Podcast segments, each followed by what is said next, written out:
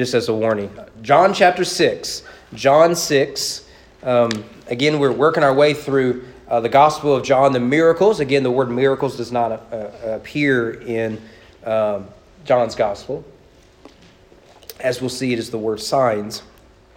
So we are looking at those, and this will take us up to March. Uh, come March, uh, we will be doing a bit of a transition on Sunday evenings, we'll cross that bridge whenever we, we get there. So, John chapter 6, if you will, stand with me out of reverence for God's word. We want to look at the whole chapter, but just as we read together, I want to read uh, the first uh, uh, 15 verses, which is the miracle, and then we'll look at everything that follows after that. The Apostle John writes on the inspiration of the Holy Spirit, verse 1 And this Jesus went away to the other side of the Sea of Galilee, which is the seat of Tiberias. And a large crowd was following him because they saw the signs that he was doing on the sick. Jesus went up on the mountain, and there he sat down with his disciples. Now the Passover, the feast of the Jews, was at hand. Lifting up his eyes then, and seeing that a large crowd was coming toward him, Jesus said to Philip, Where are we to buy bread so these people may eat? He said this to test him, for he himself knew what he would do. Philip answered him, Two hundred denarii worth of bread will not be enough for each of them to get a little. One of his disciples, Andrew, Simon Peter's brother, said to him, There is a boy here who has five barley loaves and two fish. But what are they for so many? Jesus said, Have the people sit down. Now, there was much grass in the place, so the men sat down, about 500, 5,000 rather, in number. Jesus then took the loaves, and when he had given thanks, he distributed them to those who were seated. So also the fish, as much as they wanted. And when they had eaten their fill, he told his disciples, Gather up the leftover fragments, that nothing may be lost. So they gathered them up and filled twelve baskets with fragments from the twelve barley loaves left by those who had eaten. When the people saw the sign which he had done, they said, This is indeed the prophet who is to come into the world. Perceiving then they were about to come and take him by force to make him king, Jesus withdrew again to the mountain by himself. Let's go Lord in prayer. Uh, Father, thank you for your love and your mercy. Thank you for uh, uh, allowing us to gather this evening, especially after the last week of weather. Uh, you've been very gracious to us here in Frankfort. So, Lord, we ask as we open up your word, would you open our hearts, our minds, our eyes, and our ears, our mouth, our hands, and our feet, that we would be transformed as we are transfixed. And may I decrease so that you can increase. Name your son, we pray. Amen. May be seated.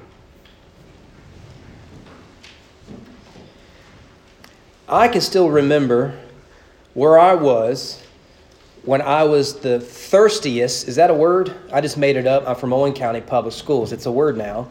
The thirstiest I have ever been in my life. I was at a stage where I thought if I don't drink something now, I just might die, which is American way of saying I've got, uh, I'm a little parched, right? you know, uh, but nevertheless, I remember exactly where I was. I've probably told you this story before. I was in uh, Niger, Africa. Uh, we were coming back from a ministry in a, uh, a, a village that the gospel had just entered into, right? They, uh, we were really the first people as seminary students to go and to walk around this large village. Uh, the, the IMB had just gotten permission from the chief. And of course, uh, in, in, that government, even though you have, a, you have a national government, it's really the chiefs of each village that actually run things and he had just given permission for missionaries to come in.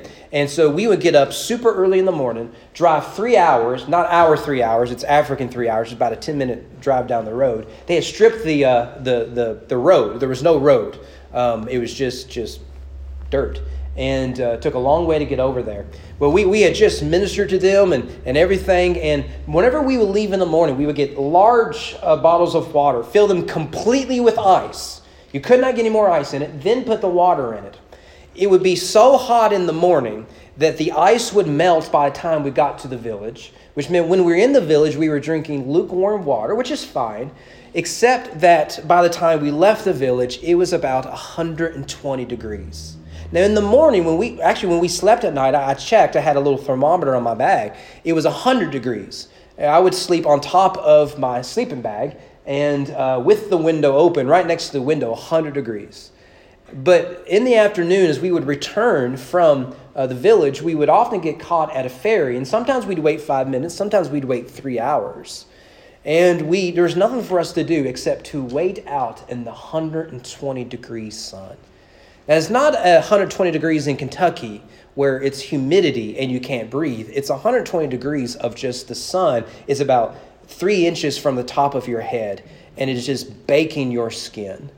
And it, you're miserable. You can go inside of the van and try to find some shade, but but there you're just you're just a greenhouse effect. So you have to go outside. There's no shade in the middle of the desert. You're just left to wander around. The river is there, but the river's quite filthy considering what they use the river for, and it's not safe given the wildlife. So all you can do is just wait outside in the hot sun and bake.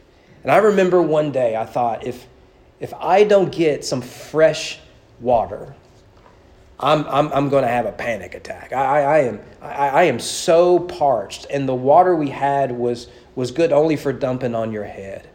And lo and behold, I saw it in all of its glory. Right there in the middle of the desert. I don't know how it got there, but it was there. I promise, it really happened. There was a guy with a stand of ice cold Coca Cola, right? I mean, I, I kid you not.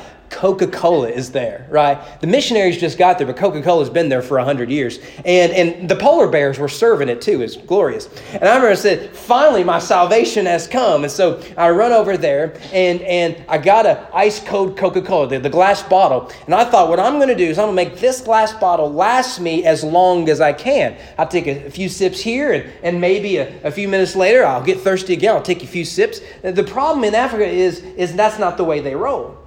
In Africa, what they do is sellers of, of Coke make money from the selling of the drink and when they return the glass bottle back to, to, to the, the producers.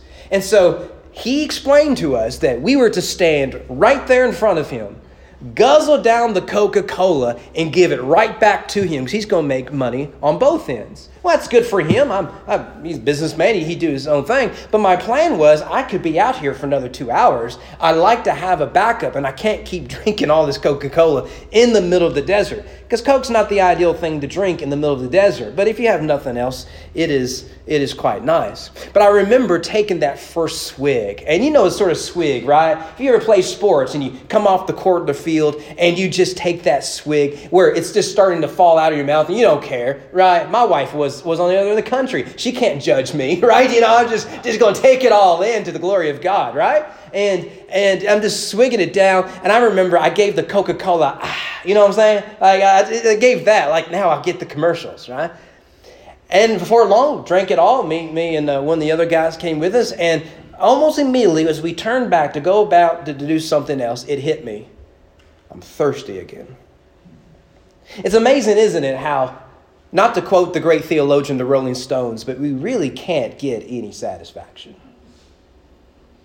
Right there, the thing I wanted the most was insufficient for my needs. If that's true when it comes to our physical thirst, how much more so with our spiritual thirst? How much more so our spiritual hunger?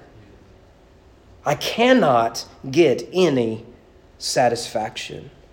Notice that this story opens up with the sign here in verses 1 to 15. The sign. And, and we see here a, a, miracle that we're all familiar with. And one reasons we're familiar with is because outside of the resurrection, this is the only miracle you will find in all four Gospels.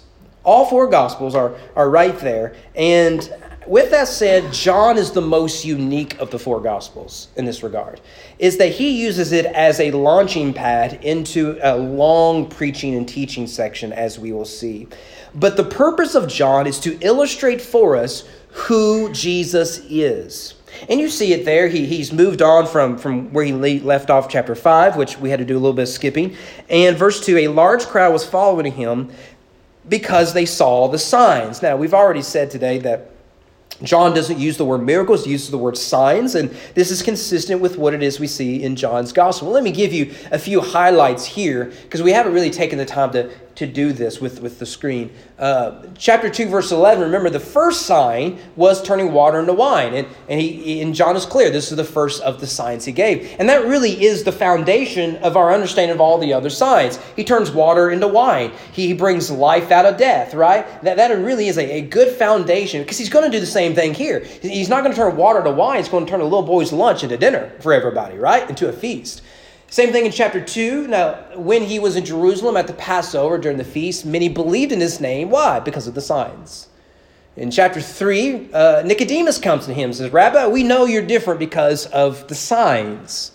In chapter 4, this is after the event with uh, the woman at the well and, and the other miracle he performs there. This, again, is a second sign that Jesus had performed. And we can look at several others. Those, those are just four options there that we have leading up to this point. And so we, we've been trained as a reader to see that a sign is very important. And Jesus here does another sign. Verses 3 to 10 is the crisis. Again, you're familiar with it. In a world without dollar stores and Walmarts, uh, for those from the South, it's Walmart's. Um, easy access to food was scarce, right? I mean, think about it. When, when the ice storm, when we thought the ice apocalypse was coming this week, right? Uh, chances are you made your way to Kroger or the Walmart, or the Kroger's or the Walmart's, right? And you went there looking for bread, and you realized what a foolish plan that was, right? And I remember I was like, well, we need bread we have plenty of bread. We need bread, right? In case we all die, there whoever comes next will have fresh bread. So I call like, yeah, there ain't no bread here, right? It's all gone, you know, and and like everything else is is gone. Well, that's nice to have for us. You didn't have that back then. Most people would eat uh, fish and bread most most days. Um, and and as a result, that if if you went on a trip like this, you needed to plan accordingly. And Jesus is encouraging people to follow him, and yet there is no such plan to provide for everybody. And so he sees a crowd of 5,000 men, and Jesus sets out to feed them. Now, I'm not the best administrator and planner of things, but if, if we're planning an event and we think there is a hint of 500 people coming, you're going to see me in a bit of a panic, right? I mean, that's a lot of food. Feeding five people growing up in a family of five, that was a lot of mashed potatoes. I mean, my brother and I could, could down an entire bag of potatoes just when mom would fix mashed taters, right? I mean, we, like, it was none but thing. I joked this morning about after school eating three Tony's pizza. That was an exaggeration. Often I would eat two of those. Right, and that's back when the pepperonis would curl up. You remember those? Back, back, you know, when when we didn't want Jesus to come back because the world was perfect. Right, it would just curl up and leave extra taste on it. You know what I what I'm talking about. Those of you who who had a good childhood. But Jesus plans on feeding five thousand men plus women and children. And John portrays this as a sort of test for the disciples. He knows what he's going to do, but he he invites in he invites the disciples to come up with some ideas. So they form the uh, kitchen committee, of course, no doubt that's what they do, and uh, they come up with a plan. Well, verse eleven to thirteen is is the sign. You know the story. Uh, Jesus takes a little boy's lunch he blesses it and he begins to distribute the food by the disciples. So you have 12 disciples with 12 baskets, and they are distributing the food. The more they gave, the more they had on them. So, with a little boy's lunch, Jesus feeds thousands of people. And a lot of scholars like to guesstimate about how many people are here. If you have 5,000 men, how many women and children does that make? The text doesn't tell us. I just assume it's above 5,000 the end, right? You pick your favorite number and go with it. It's still impressive. 5,000 people is, is, is quite amazing. Now, the response to this sign is significant in verse 14. The people saw the sign, there's that word again that he had done, they said, This is indeed the prophet. Notice the article there. The prophet, not a prophet, the prophet who is to come into the world. And then when they make that announcement, Jesus perceives, verse 15, that they were going to come by force and make him king. Jesus responds by, uh, by going into solitude. Now, remember, in the Gospels, Jesus is king, he isn't made king. Right? This is this is over and over again. When when Satan tempts Jesus with I will give you all the kingdoms of the world, you'll bow down to me. The assumption is that Jesus isn't king already. The Gospels want you to see no, Jesus is already king. He's already entitled to this, he's already ruling over it all. You don't make Jesus king any more than you make him Lord. He is already those things. However, to make him a political uh, uh, uh, ideal, that's a problem. If only I can think of an application to add there, but we'll move on. Um, and Uh, so ultimately, what we see is the people they receive the gift from, from Jesus, but they fail to understand the significance of the gift. They see in Jesus one who will fill their bellies forever and ever, much like Moses did in the wilderness.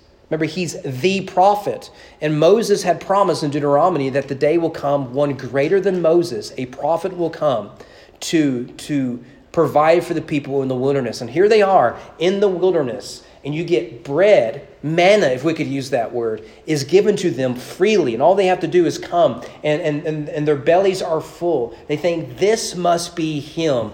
Let's make him king. So Jesus chooses solitude, and this leads to the storm. I don't want to spend a lot of time on this.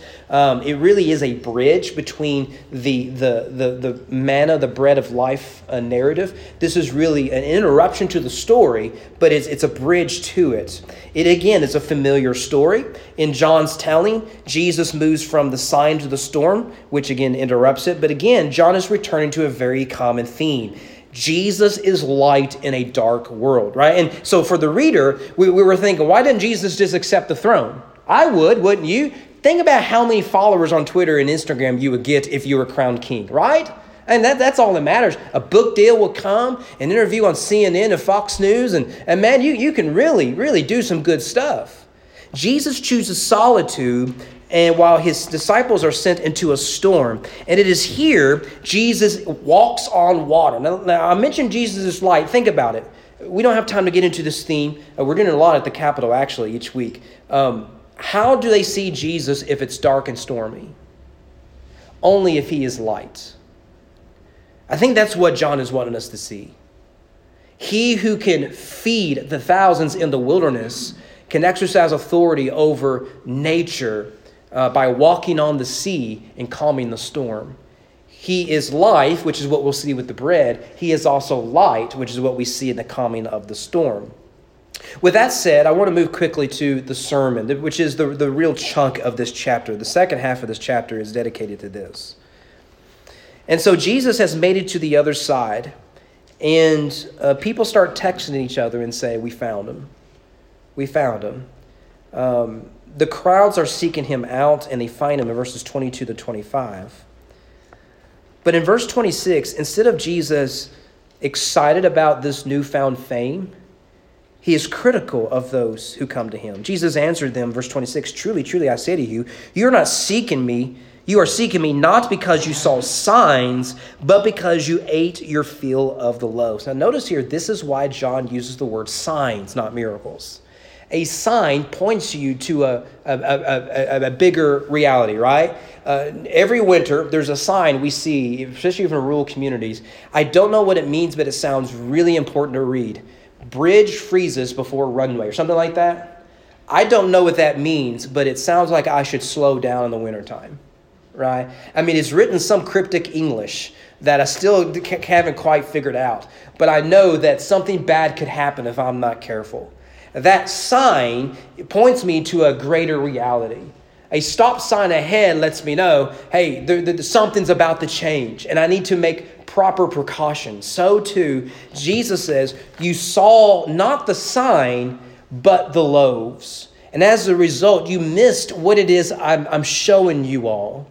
Uh, what you want is your bellies to be made full. Verse 27 Do not work for the food that perishes, but for the food that endures to eternal life, which the Son of Man will give to you. For on him God the Father has set his seal. Notice they, they seek Jesus not because of the true meaning of the signs, but so they could benefit from his power. You, Jesus says, are controlled by your stomachs. Clearly, then, the people following Jesus are Southern Baptists, right? You are controlled by your stomachs. Think about it. Eating is a never ending cycle of hunger and feel.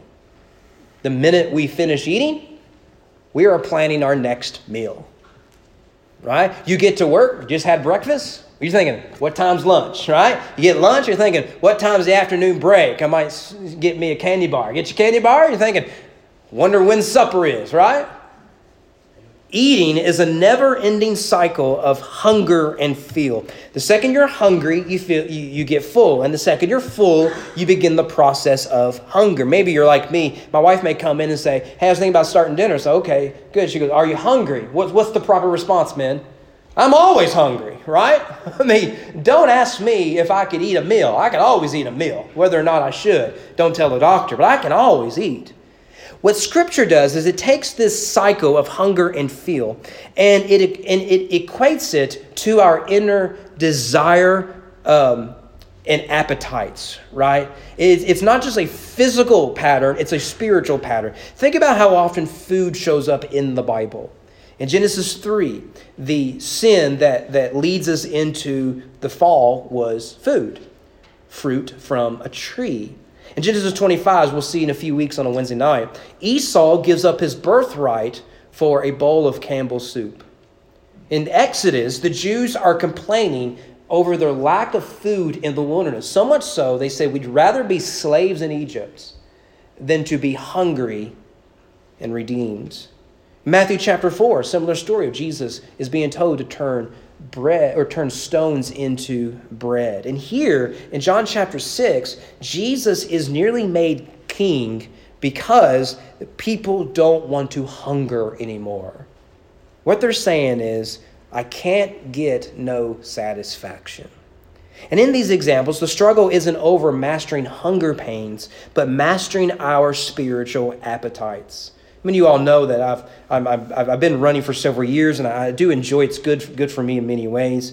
But one of the hard lessons I've learned is it is possible to burn a thousand calories a day and not lose any weight. Not a day, I, I couldn't do that. Uh, but you could, you could burn a lot of calories and still not lose weight. Can, can I explain it to you? The more you burn, the hungrier you get. Right?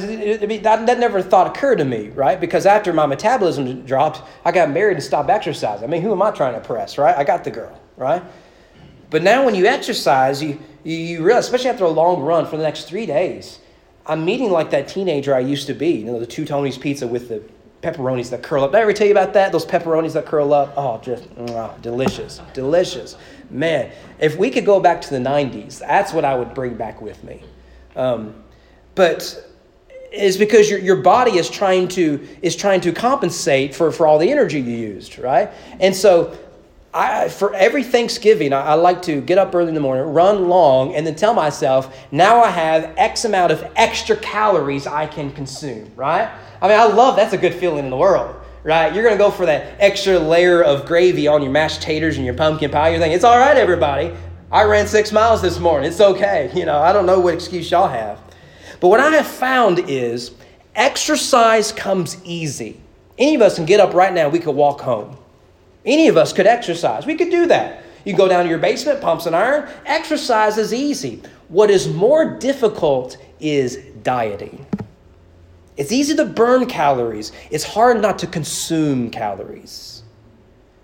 Because you can rationalize, like, well, I've been a good boy. Why not indulge a little bit on another layer of chocolate on that cake? Why not? I, I burn those calories. How about another tall glass of ice cold Coca Cola? It's easy to do those things. Exercise comes easy. Dieting comes hard. So too, religion and ritual, those things come easy. It's easy to tell people these are five things Jesus wants you to do, and many people will be able to accomplish them. But when you speak of self control, when you talk about the appetites, all of a sudden we realize we, many of us are spiritually obese. Controlling the appetites is difficult. And so the Bible repeatedly describes our lust, our desires, and our temptations in the language of appetite and cravings. Let me give you just three examples Romans 16 18. For such persons do not serve our Lord Jesus Christ, but their appetites. That's very clear. 1 Timothy 6 A false teacher is puffed up with conceit and understands nothing. He has an unhealthy craving for controversy. You ever meet people with an unhealthy craving of controversy? They're in your family, and if you can't think of who that person is, it's probably you. And we need to talk before the next business meeting, right? People, they just love controversy. They got to have something to talk about. We could talk about how awful Louisville's playing. If you're really desperate, right, I will help you talk about and complain about something. For, uh, 1 Timothy 6.10, for the love of money is the root of all kinds of evil, right? We know that part. It is through this craving that some have wandered away from the faith. You see the language, it's, it's, it's this desire, right? It's no accident that Jesus will say in the in Beatitudes, Blessed are they who hunger and they thirst for righteousness. This language is all over the Bible. Unchecked indulgence in sin is like an obese heart patient adding more gravy onto his food. We consume what we crave and we indulge in that in which we desire. Jesus is not concerned here with the dietary habits, but about their deepest desires. When talking in his book on temptation, Russell Moore is right when he said, thinking about the generation of wilderness, he said, What we see there is that many of us would rather be fed than to be fathered. I think that's true. We rather like want to be given what it is we want to be heard, what it is that, that, that, that, that what we want to be said, what it is that we want to receive, rather than to be discipled to the way of Christ, because that might require self control and spiritual dieting. So you see there in verse 28 what it is that the religious people ask, right? They said to him, What must we do to be doing the works of God? And that's a good question on the surface, but it reveals the problem with their hearts. They think spiritual growth is about doing. They think, well, well, give us that list, we'll check it off, and then you can fill our bellies again. And Jesus is like, that's the problem. That's the problem. You do the list so that you can get from God. The whole point is that you would have God Himself. And Jesus' answer is not a list. He answered verse 29 This is the work of God. Here it is. You want to know the answer? Here it is that you believe in Him who God sends. That's the list. Believe. Believe. And notice his implication is that when you believe, you will be full but they have no category for faith alone. Their category is we will do, we will be full, and then we'll do, keep doing so we can keep getting full. What is the bare minimum that we have to get from you? And so notice they want to make a bargain. In verse 30, they said to him, Then what sign do you do that we may see and believe you? What work do you perform? Now, again, you're like, how about I feed 5,000 plus of y'all with a little boy's lunch, right? I hear that one really works with, with, with the crowd. But it reveals their hearts, doesn't it? See, they were full yesterday, they're hungry today. Right? So, so that was good yesterday, but what else can you do for me, Jesus? Well, what else can, can you help me with? It's not enough that you fed me one day. I need another sign. I need more evidence perform another miraculous sign, we'll believe in you.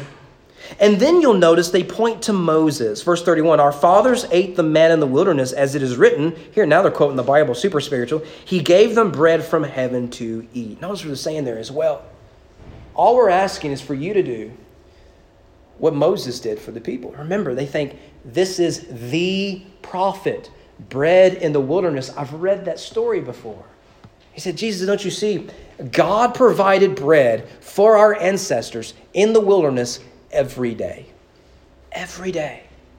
So, why is it that you can't do the same for us? So, Jesus corrects the reading of the story, verse 32. Truly, truly, I say to you, it was not Moses who gave you the bread from heaven, but my Father gives you the true bread from heaven. There it is, true bread. In John's gospel, you'll find the pattern where people will confuse the spiritual with the physical. To Nicodemus, you must be born again. Well, I can't go back in my mama's belly. No, no, no, no, no. Spiritually speaking, uh, come, I'll give you water. You'll never be thirsty again. Well, give me this, this, this pail of water. No, no, no, no. It's a spiritual water. Here, the same thing is, is, is that God now gives you a true and better bread, a spiritual bread. Verse 33 For the bread of God is he who comes down from heaven and gives life to the world. And they said, Sir, give us this bread. And immediately you see the connection between the woman at the well, Sir, give me this water, and the crowd, Sir, give me this bread. They're essentially the same story in, in many ways. But what is Jesus' point? He's saying to the people, as God sent manna from heaven, it came down from heaven to satisfy the people so too God has sent me a true and better bread, a true and better manna to you to satisfy your soul. That's the point of the sign. Now, verse 34, notice, uh, Sir, give us this bread always. Now, this is the cry of every man, woman, and child. Think about it. What do the alcoholic, the womanizer, the porn addicted, the greedy businessman, the gossiper, the compulsive liar, the braggart, the religious fanatic all have in common? They all look for God in the wrong place. They are all looking for transcendence but can't seem to find it.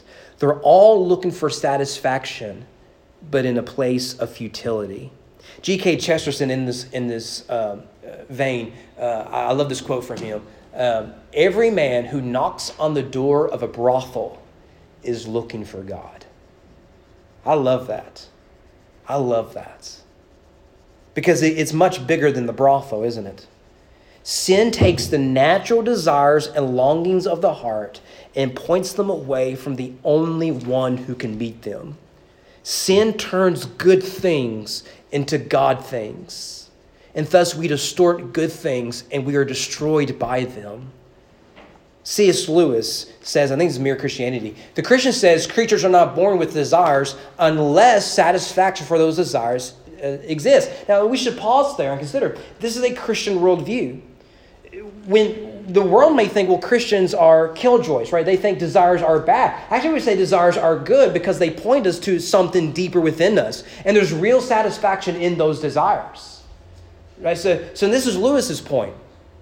A baby feels hunger. Well, there's a, such a thing as food. A duckling wants to swim. There's such a such thing as water. Men feel sexual desires. Well, there's such thing as sex. But if I find in myself, this is the big quote, a desire which no experience in this world can satisfy, the most probable explanation is I was made for another world. He goes on, if none of my earthly pleasures satisfy it, that does not prove that the universe is a fraud, Probably earthly pleasures were never meant to satisfy it, but only to arouse it to suggest the real thing.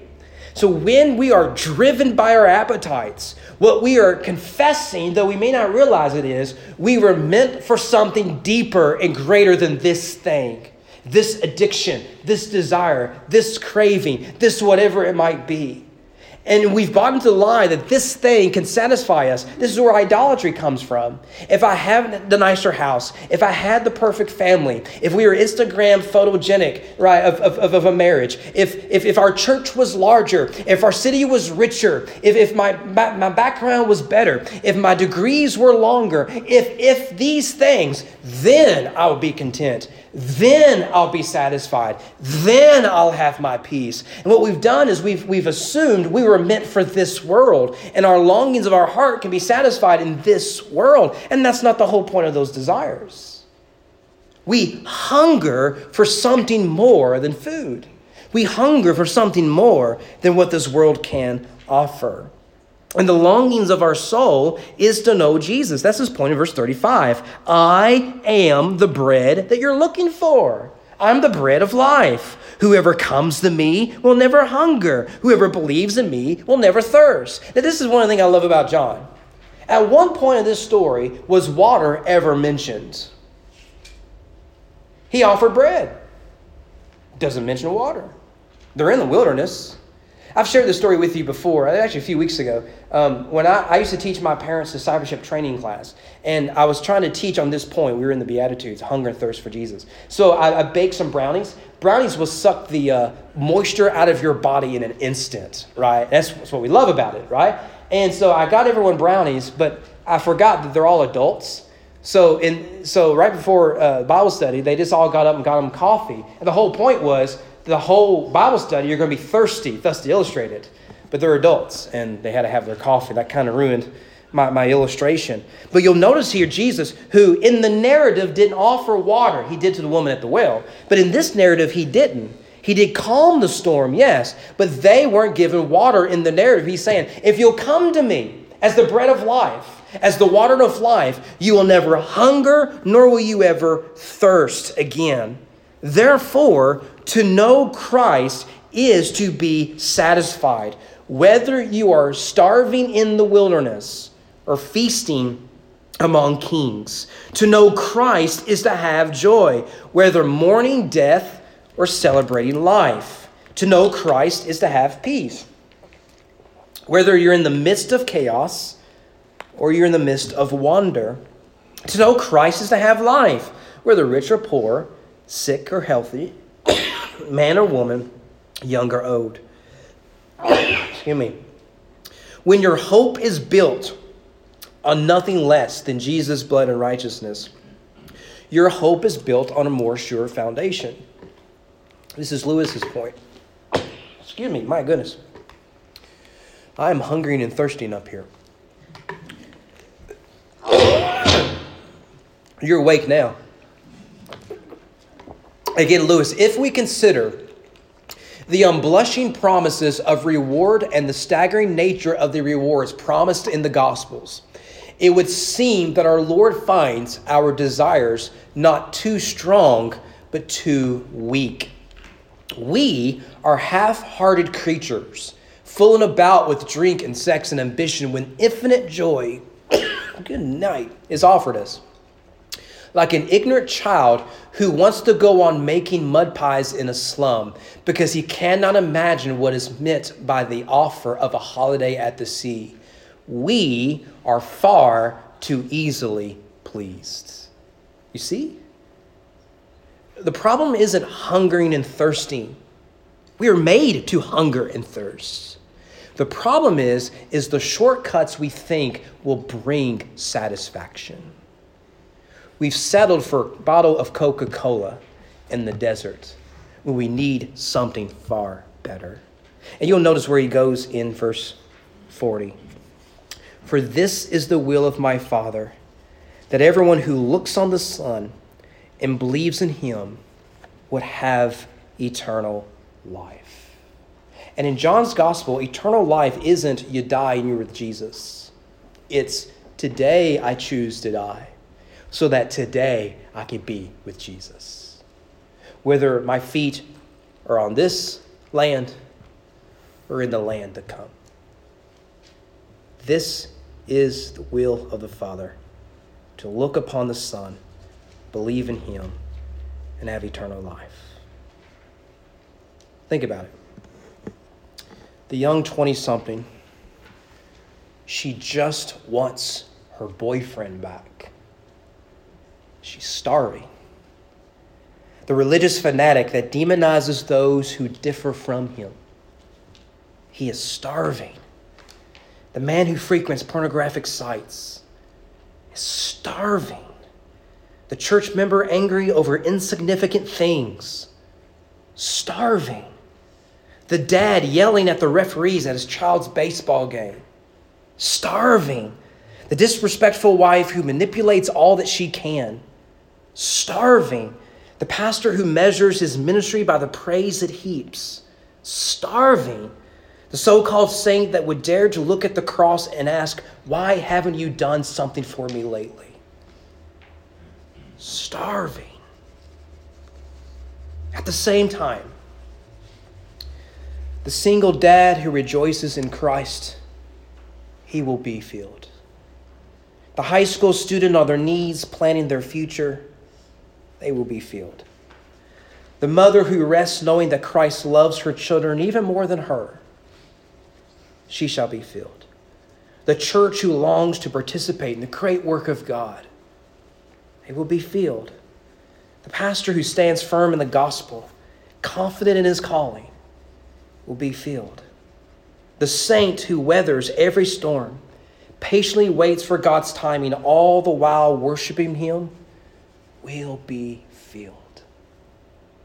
Jesus is bread of life. Let's pray.